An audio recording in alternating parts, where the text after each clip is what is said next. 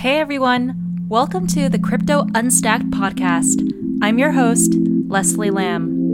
Wherever you are, whoever you are, crypto skeptic, half believer, or enthusiast, it's really great to have you tuning in to Crypto Unstacked, where we bring you a cup of crypto every week and unstack everything from crypto finance to global macroeconomics.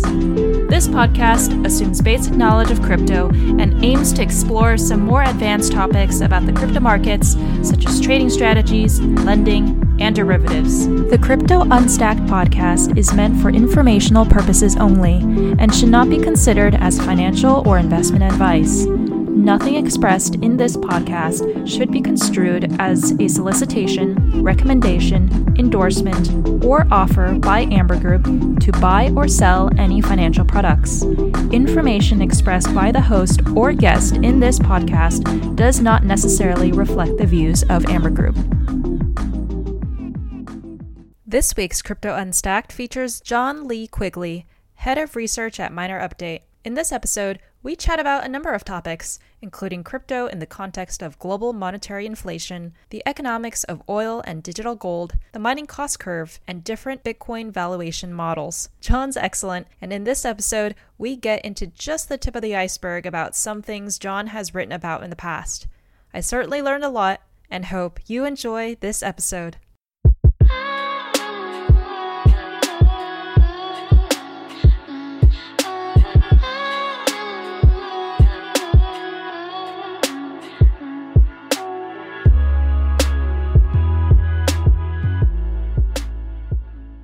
Hey, John, welcome to Crypto Unstacked. It's really great to have you on.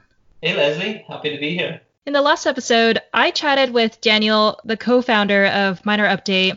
I'm really excited to continue my conversation today with you from the research angle. But before we get into the weeds, could you share more about your background and path to crypto? Yeah, sure. Happy to join you here and give more info into the research and content we've been doing at Miner Update. My background in Bitcoin and crypto, I initially heard of Bitcoin around twenty fifteen. I was in Dublin studying and working in finance, and I was uh, walking along and seeing this uh, cafe that was called the world's first smart bakery. So I went inside and was speaking with the owner, and he was showing me all this uh, crazy stuff that, oh, he has the fridge connected to the smartphone and he has all this stuff automated. And eventually he said, and we also accept Bitcoin. And I was like, what's Bitcoin? And he gave me an explanation. And of course, I didn't understand it at all. Then I went home and I Googled it, and I was very skeptical at first. I um, was thinking, oh, this is a Ponzi scheme for sure. I'm just going to forget about this and focus on the traditional markets. I kept on working in finance anyway, and Bitcoin stayed in my head. And at a later stage then, I had a look into it again. And second time, I was committed to actually understanding what's going on here. I ended up uh, going down the rabbit hole, as a lot of people say. Then I worked in finance for another couple of years, and eventually ended up leaving my finance job and started working freelance and providing content services to cryptocurrency businesses. Then about last year, I started working with Daniel and Mia from Miner Update, and we clicked really well and ended up taking over the content and the research side of Miner Update, and we've been working together since, and it seems like our content has been resonating with a lot of people. For sure. I'm definitely a loyal reader of Miner Update Insights.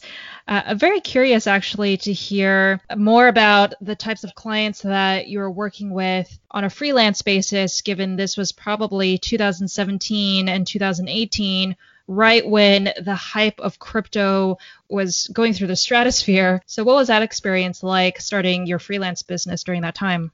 Experience has been amazing, and I still take on freelance projects today uh, regularly and work with, with several clients. Um, and that's what I can attribute my deep, deep knowledge of crypto and mining and Bitcoin to, is this work and these hours spent diving into technology and understanding technology. When the bull market is happening, obviously in twenty eighteen, you see a lot of shady projects set up, but really I would only work with projects that I believe in and I think they're strong, and I would have an interest in working with them. But the type of clients I've, I've worked with have, have ranged widely, and sometimes they're even outside the crypto industry. It could just be doing analysis and research articles on the traditional markets, on macroeconomic developments. And in ter- inside the crypto industry, I've worked reporting on, for example, upgrades, what's the trade-off with certain development proposals, also looking more at, at the tech architecture of different coins, then obviously mining and market developments as well. Yeah, it seems like you cover a wide range of topics, and I'm really glad you've brought your research expertise over to Miner Update. I know one thing you like to do is write about crypto in the context of global macro, and that's also the way we like to think about things here at Crypto Unstacked. So could you explain why it's important to frame crypto within this broader narrative, and also walk us through some things you care about as a researcher and crypto market analyst? Mm. So, first of all, Bitcoin doesn't exist in a vacuum.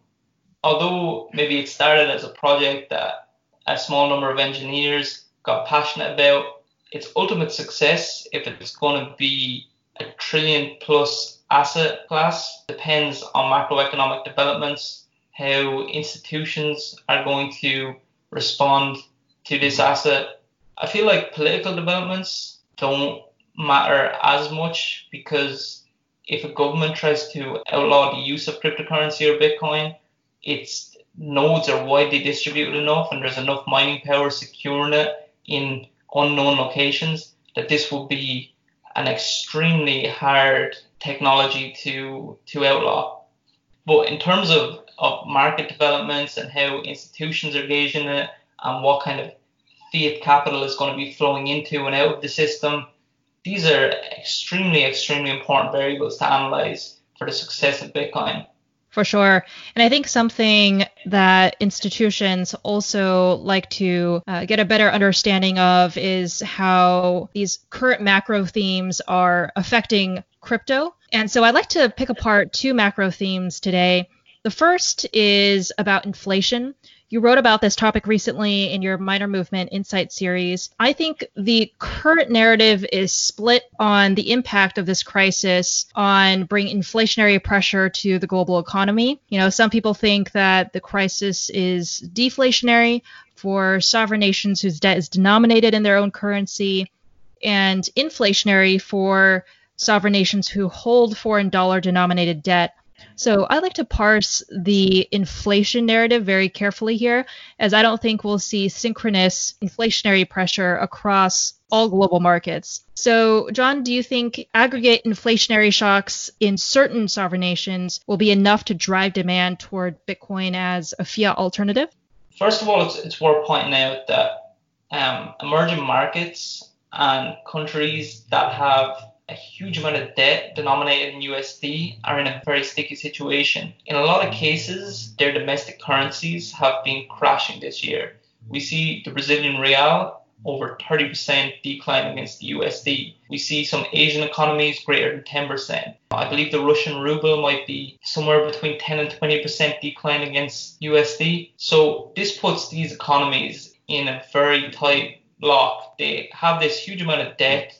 Their income is being hurt because the world is on lockdown, and the debt is effectively becoming bigger because they need to generate the income in their domestic currency and convert it to U S D to pay the debt. So a lot of these countries are going to have to turn to the money printer, and this puts economies at the risk of inflation, because if they're going to have to keep printing ever-increasing amount of money to pay back this U S D, there becomes a risk that people will just put their money into goods and services and demand for the currency will be lost.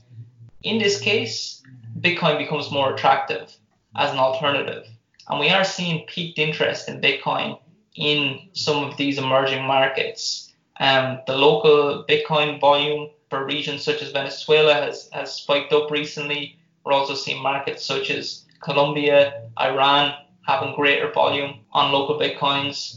But in terms of the United States, they're in a in a unique circumstance because they have the world reserve currency. Everybody is scrambling to get dollars to pay back this huge amount of debt, and there's a shortage of dollars in circulation.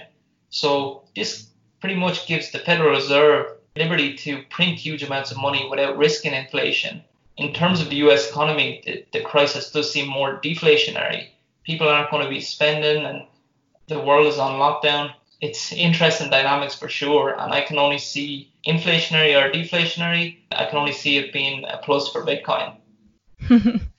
Right. And I think a big component to the deflationary pressure in the U S, at least, is the fall in oil prices. And I think that's another very important macro theme to talk about as well, and tying the narrative of oil to Bitcoin's economics. And so we've seen a lot of comparisons being drawn between Bitcoin and oil recently. You know, it seems like there's a valid argument to be had about whether the global supply of oil is heavily manipulable. As we know from Econ one oh one, price is directly impacted by the levers of supply and demand. And one way to think about it is if the supply of oil can be subject to this kind of manipulation, then the price of oil then is arguably unpredictable. As we've seen recently, the price of oil has tanked, uh, taken a steep nosedive. And unless supply cuts are enforced and the global macro picture improves to induce greater demand from consumers, as you say, it's unlikely, I think, the deflationary effects will subside. Now, when you look at Bitcoin, the supply of Bitcoin is fixed at twenty-one million, and the halving, that's just right around the corner, will decrease the supply issuance of new Bitcoins hitting the market. And so referencing the recent mining research um, published by CoinShares, uh, you had mentioned them in one of your miner movement insights. You say, quote, if price falls ten percent in Bitcoin, the difficulty will adjust to keep production constant, while the reward, which was previously going to miners operating just above the margin, are distributed to more efficient miners, end quote. So the difficulty adjustment component is intrinsic to the Bitcoin network and acts as a lever to keep this supply and demand at equilibrium. So theoretically, difficulty adjustments uh, keep supply consistent by incentivizing miners to continue producing. Basically, this is a long-winded pretext to my question, which is, from a market dynamic perspective, what are your thoughts on the idea that difficulty adjustment is a crucial third variable that enables Bitcoin to behave differently from an oil-like commodity? Could you sort of tease out the relationship between price and difficulty? Yeah, absolutely. I think anybody who understands difficulty respects that this is one of the most intelligently designed things in the Bitcoin system, and it's why we can attribute a lot of success to Bitcoin today. In the case that the price of oil drops ten percent, then those that were operating just above the margin are, won't operate below break even. They'll be forced to shut down, or they'll be forced to use their cash reserves until they reach bankruptcy. Or in, in the case of oil, when, when these people then stop producing, the supply of oil reduces. In Bitcoin, the supply stays constant. If those miners that are operating just above the margin end up, uh, the price drops below their break even and they're forced offline, then the hash rate output drops. Then the time the blocks are taken to be produced ends up getting longer. And then difficulty will adjust in response to this. And it's a never-ending cycle. Difficulty will always respond to people dropping off the network and coming onto the network. That's why someone who maybe shuts off at one point in time might be able to come back on when difficulty drops, because their break-even price might once again be below the market price of Bitcoin. It's it's a very intelligent incentive mechanism to keep people wanting to deploy this hardware and invest their money in this hardware so they, they can mine Bitcoin. Yeah, very interesting. Now I want to talk about other articles that you've written. One actually touched on a phenomenon called the Matthew effect. Could you break down this concept for our listeners and explain how it relates to mining? Uh, yeah, the Matthew effect is actually um, an effect that is in play in the global economy. And it's very simple. It's just saying that the rich get richer and the poor get poorer. The rich have resources and they can use these resources to um, generate more wealth, and the poor have restricted resources. They're operating just above their expenses, or in some cases they're operating on debt. This lack of resources hinders them in, in accumulating more wealth. I heard of this Matthew effect a long time ago, and I was um, doing some reading and researching on cost curves in Bitcoin mining. I was thinking, actually, the Matthew effect seems to be in play with cost curves in Bitcoin mining. So the idea of a, of a cost curve is that the lower you set your costs at in Bitcoin mining, the exponentially greater of a market position you're in. Because if you have lower operating costs, then you're operating a higher margin than all those more inefficient miners. But not just that, you're less vulnerable to price declines. If you're operating just above the margin and price declines, then you're in the red. You've, you've dropped below your break-even level. In a lot of cases, you, you will keep running because you haven't dropped below your cash flow break-even, and the money that you, you generate can go to paying back your hardware. But unless you're above break-even, you're, you're not going to R O I. But these miners who are, are the lowest on the cost curve have the greatest margins. They have the greatest cash at their disposal. And then when new upgrades of hardware comes out, they can have the choice to either upgrade or they can wait and see what happens. And they also, when other miners go bankrupt that are higher on the cost curve, sometimes they're forced to sell their rigs at discounts, and these more efficient miners can pick up these rigs. So it's a, a very important factor where a miner sits on the cost curve. Yeah, let's take a step back there, actually, and talk about what goes into a miner's overall cost of producing. Could you share some of those variables? Sure. So electricity is a huge, huge expense. Estimates for the amount of a miner's cost that went to electricity typically range from sixty to ninety percent. In China, where about sixty percent of the hash rate is, it will be on the higher end because in China, the, the labor rates are lower and the other expenses will be lower.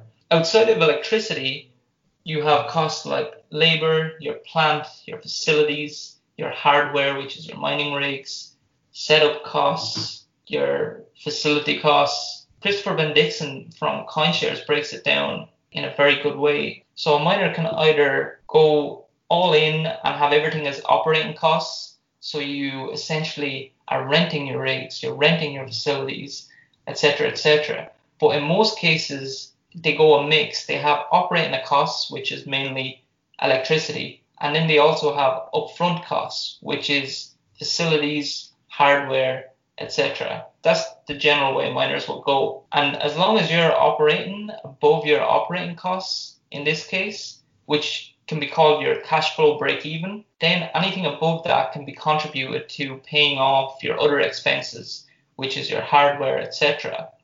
But if you drop below your operating costs, which is your cash flow break-even, then it just makes sense to shut down because you're you're just burning money. So there's two break-even levels. There's the all-in break-even R O I, which when a miner sets up and has a business plan, their plan is to exceed this and get returns in excess of this. But there's also the cash flow break even, which if you're above the cash flow break even, it makes sense to keep the rigs running. But if you drop below, it makes sense to shut them down.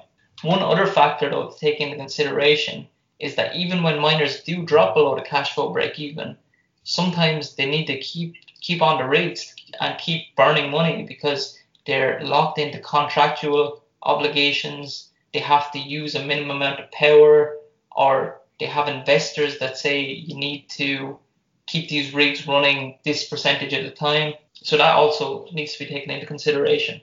Yeah, and this actually brings me to the question that I've been thinking about quite a bit, especially as we enter into something like the halving. This is, how do miners position themselves with a defensible business model to protect against short-term volatility in crypto assets, which is what we've been seeing actually since the mid-March market sell-off, and being cash flow positive over the long term, right? I feel like miners have to constantly keep tabs on both the short term and the long term to make sure that it makes sense for them to be operating within different timeframes. So what are some things that miners are doing to make sure they are defensible in various market conditions?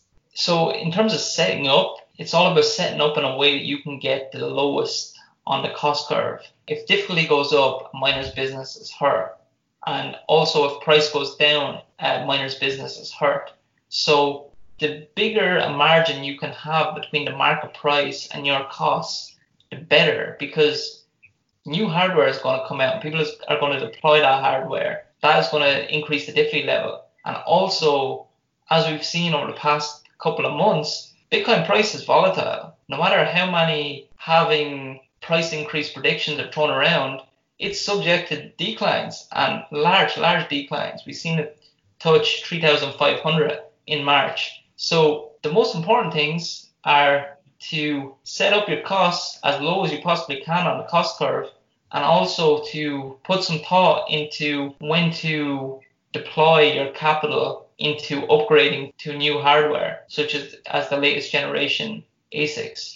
Yeah, let's actually dive deeper into the hardware question. In the article recently, you explore how hardware manufacturers may be overexposed to an unexpected drop in demand for mining rigs, and this is reminiscent of two thousand eighteen. Could you first take us through what happened in two thousand eighteen and talk through the challenges that hardware manufacturers are facing now post the mid-March market sell-off? Well, one important thing to know here is that the um, hardware manufacturers of A SIC mining rigs is it's a very expensive business, and these businesses put in huge prepayments with the foundries such as T S M C and Samsung. Essentially what they're doing here is they're gauging the market demand for mining rigs way ahead of time, like twelve months ahead of time. If it takes six to eight months to get your, your rig to market, then you need to take into account what the market demand is going to be like for rigs six to eight months into the future. I can't remember actually how long it takes to go from designing a rig to actually getting it to market, but I remember David from Obelisk did a, did a Medium article called The State of Cryptocurrency Mining, and he went into some different estimates on how long it takes to get your rig to market. But the main thing is that these manufacturers need to gauge the market demand. And when everything's bullish, everything is fine. There's high demands for rigs. Essentially, the whole world wants to deploy mining equipment. But if you put in these huge prepayments and go to build build your rig, and then by the time your rig is coming to market, prices declined and difficulties remain in their record levels, then maybe the demand for the rigs is not going to be there, but but you still have huge debt and you still have huge expenses. We've seen an example of this in twenty eighteen, Q two and Q three. In Q one, everybody was still bullish from twenty seventeen, but in Q two and Q three, the inventory and the balance sheet of hardware manufacturers went up, and there was a lot of rumors and a lot of speculation that they were really feeling the pressure. Yeah, it's important to draw this relationship between hardware manufacturers and chip foundries like T S M C, which I think is one of the largest ones. So Taiwan semiconductor manufacturing company, uh, because they play a really important role along the mining value chain, right? They're effectively the first guys on this chain. And it seems like there's only a few of these chip foundries out there, right? It's pretty centralized amongst, I think, a handful of players. Yeah, absolutely. There's T S M C and Samsung, T S M C, T S M C Supply, Bitmain, then there's Samsung, then there's also Intel. And I was chatting with um, Adam from S B I Mining yesterday on the Bitcoin Magazine live stream. He believes that hardware manufacturers are going to go in the same way, and it might just be a few years before we see it, that it's just going to be one hardware manufacturer because the business is, is tough, extremely tough, and there's huge expenses. And it just tends to go towards more of a monopoly.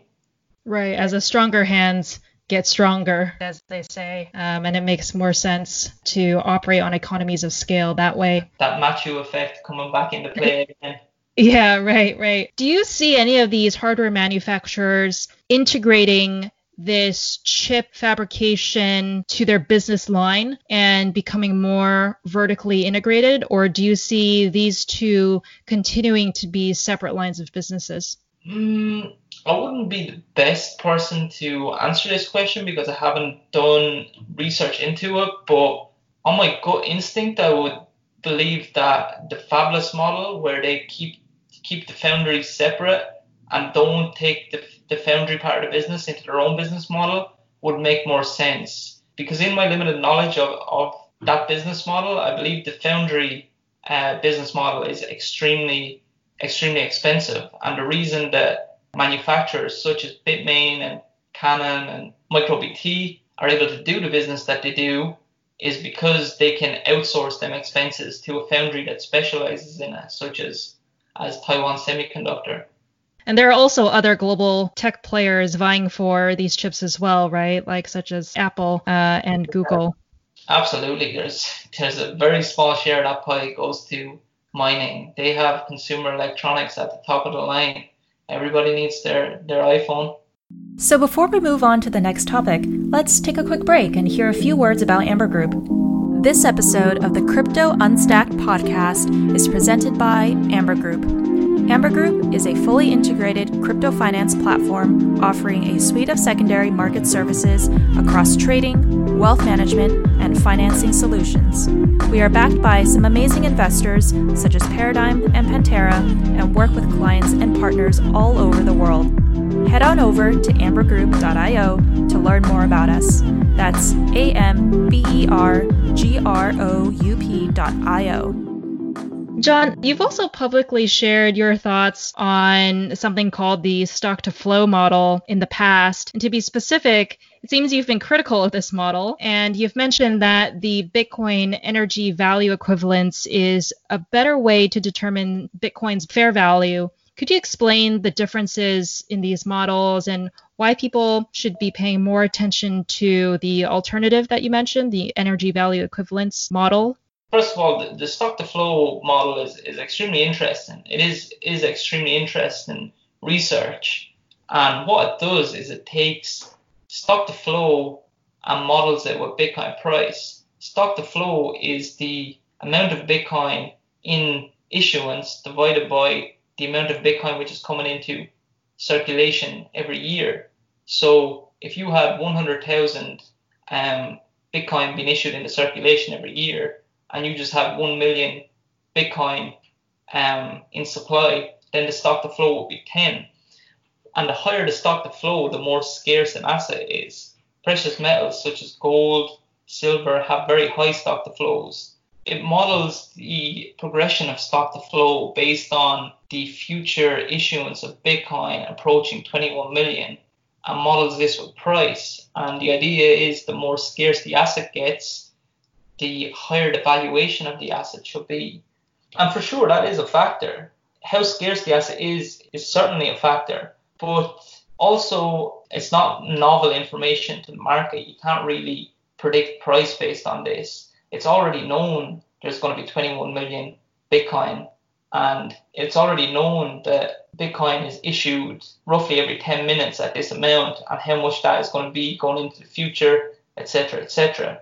So market participants price this in, but they also price in other things. They price in, will Bitcoin survive? What's the risk? How are institutions responding? What's the federal government doing? There's a million variables that the market as a whole is pricing in. So it's an interesting model, but, but also has its limitations. And then the energy equivalence model is the same. It takes in another, it models Bitcoin price based on the energy which is input into the market.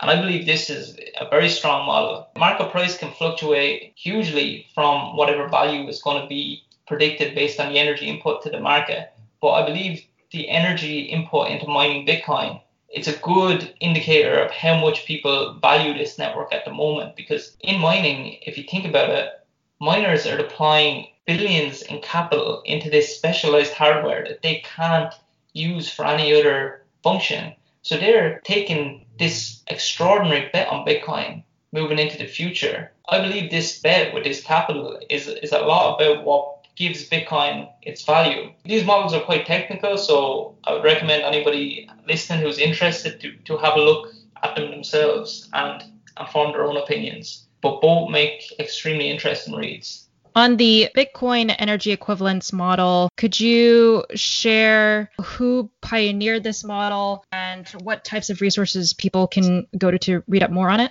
Yeah, so it's Charles Edwards from Caprioli came up with this model. And previously, he came up with a trading view indicator to track the production costs based on data input from the Cambridge Electricity Consumption Index. You can find all his work on Medium. He just type in Charles Edwards Medium, and yeah, you'll see his, his list of articles. Now I want to talk about the Miner Update virtual meetup that took place on May seventh. The meetup was called Mind Blown, Load Up or Blow Up. What's your takeaway from the event?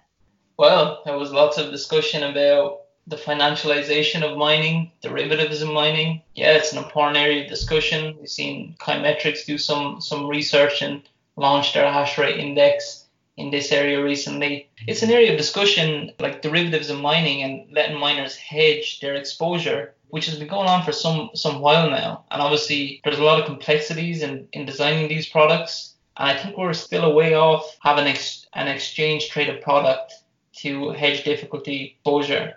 So it's it's good that we could get the chance to to organize this event and facilitate some discussion around the topic.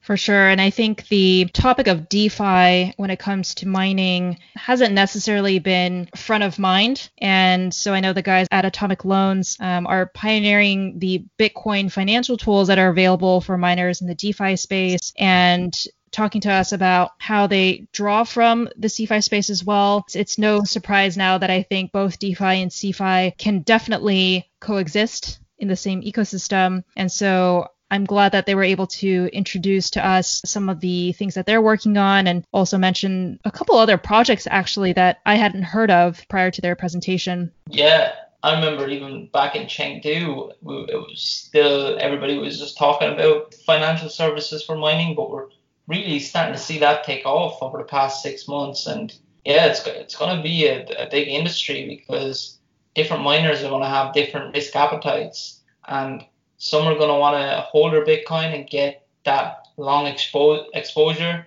but they're going to have to pay their expenses in fiat. So in that case, it might make sense for them to collateralize their Bitcoin and um, take out take out a loan to pay their expenses. And um, yeah, we're seeing many businesses come up to, to cater for this. And we know that miners are inherently long Bitcoin for the most part. Otherwise, they wouldn't be in this business.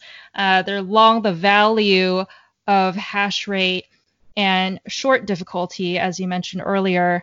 And going into the halving, it seems like many are expecting hash rate to decrease, at least in the short term, and for difficulty to increase. So are you seeing some specific ways miners are preparing for the halving given this context? When the halving happens, the miner's cost is of produ- mining one Bitcoin is effectively going to be doubled, because miners still make over ninety-eight percent of their, their revenue from, from the block subsidy. It's it's going to be something similar to what we saw in March, where, where Bitcoin price dropped roughly fifty percent, and that effectively puts a lot of miners immediately into the red. And um, the way miners prepare for this is, is everybody has been scrambling to, to upgrade to the most efficient and latest generation hardware. It looks like um, any miner with, with S nines, even at the, the price highs of last week, are going to be struggling moving forward after the halving, and they're essentially going to become obsolete. That's what almost every industry professional believes. And when you take into consideration that the May batch of S nineteens is delivered this month, and there's going to be an August batch, and there's also the M thirty S from MicroBT, this is all going to bring the hash rate up, the difficulty up, and at the same time, miners are going to be earning half the block subsidy, and there's no guarantees that price is going to increase. Even if some people think price is guaranteed to increase, the market will do its own thing. So yeah, it's going to be interesting to see. A lot of inefficient miners with old generation equipment are going to be wiped out, are going to be pushed out of the industry. And those who are lower on the cost curve with the most efficient equipment will be the ones that thrive. Yeah, for sure. I, I think it's important to remember that price is really what drives mining activity, and the ability for the more efficient miners to continue building out ultimately determines whether these less efficient miners who haven't really taken on new equipment during this equipment upcycle, it determines their survivability, right? And it's such a survival of the fittest ecosystem within mining that if you don't have the lowest cost of production, then you're pretty much out until price then dictates whether you can come back in. Yeah, absolutely. And it's it's just the way the industry is. If you're operating just above the margin, then you're already scrambling to meet your expenses. And upgrading is, is off, often just out of the question. So it's just the, the natural cycle of business. What other trends do you see in the mining space right now? Could you give us a sneak peek about the themes you'll be writing about in the future and what we can expect from Miner Update Insights? Um, yeah, sure. MicroBT versus Bitmain has been extremely interesting. Over the past year, they seem to be gobbling up the, the market share that Bitmain have. And also the first batch of S seventeens, they seem to have been um, reported to have high failure rates. I've heard figures between fifteen to thirty percent. Um, but we don't really know how accurate these figures are because they're all just based on one Chinese article that maybe would have had an agenda.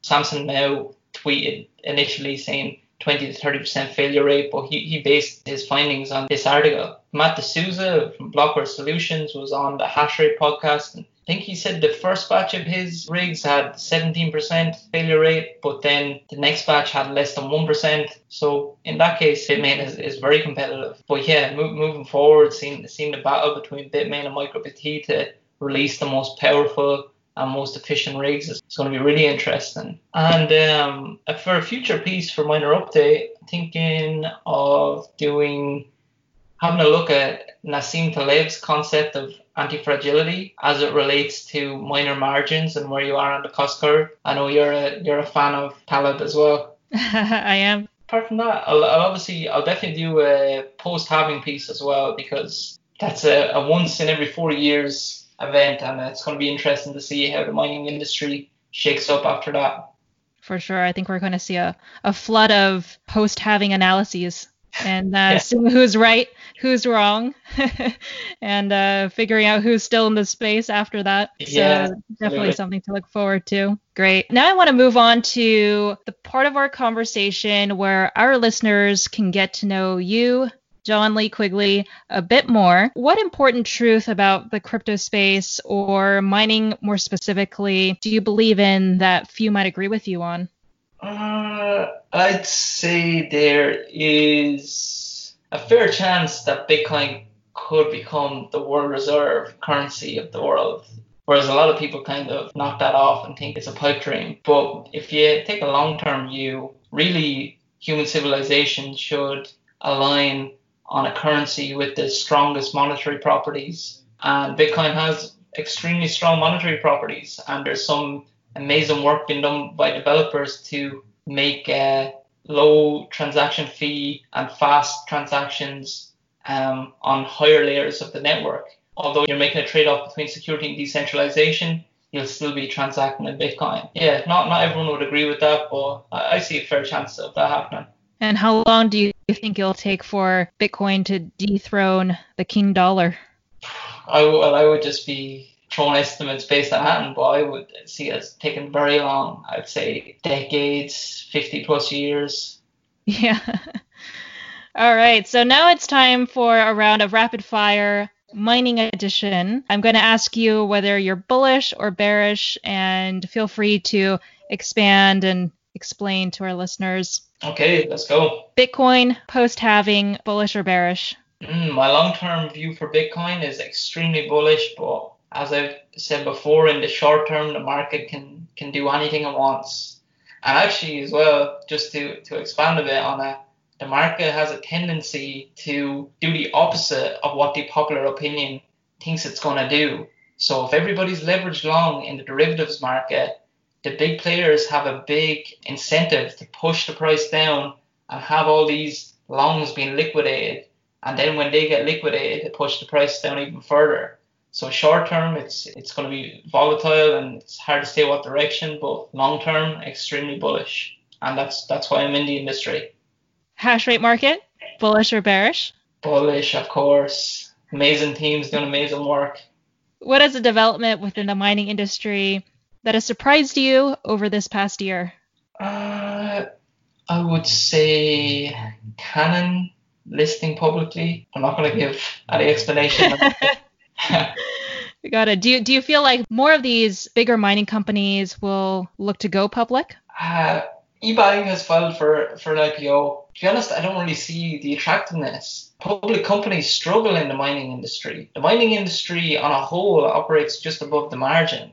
And if you want to take on the expenses of a publicly listed company, you're taking on huge financial reporting expenses. And that's going to be that's going to be a struggle to remain competitive in an emerging industry such as Bitcoin. So actually, I think, yes, we will see a trend of more companies trying to go public, but I don't I don't believe it's a sensible decision. All right. And last question. What excites you going forward about the crypto mining industry, John? Everything. Everything in the crypto mining industry. Yeah. Great. All right. How can our listeners get in touch with you, learn more about Miner Update, Insight, and also follow your other work? Yeah, so best place to follow me initially will be on Twitter. Uh, my tag is BitcoinNomadic. Make sure to check out miner update dot com, and we also release a newsletter with some extremely good content on miner update dot substack dot com. And um, for my other work, I have take on my other clients through the agency Adaptive Analysis, and you can check that out on adaptive analysis dot io, and also have a Substack newsletter for that, which is adaptive analysis dot substack dot com. John, it was awesome chatting with you. Thanks so much for letting us glean insights from the mind of a researcher, and appreciate you coming on to Crypto Unstacked podcast. Yeah, it was so good. I hope to chat again soon, Leslie. As always, hope you enjoyed this week's Cup of Crypto. If you like what you heard, please share and subscribe on Spotify and anchor dot f m slash crypto unstacked. Do engage with us through social media. I'll provide details in the show notes. And connect with me on Twitter at Les Lambo. That's L E S L A M B zero. Would love to chat with you. Thanks so much for tuning in. Take care, and see you at our next episode.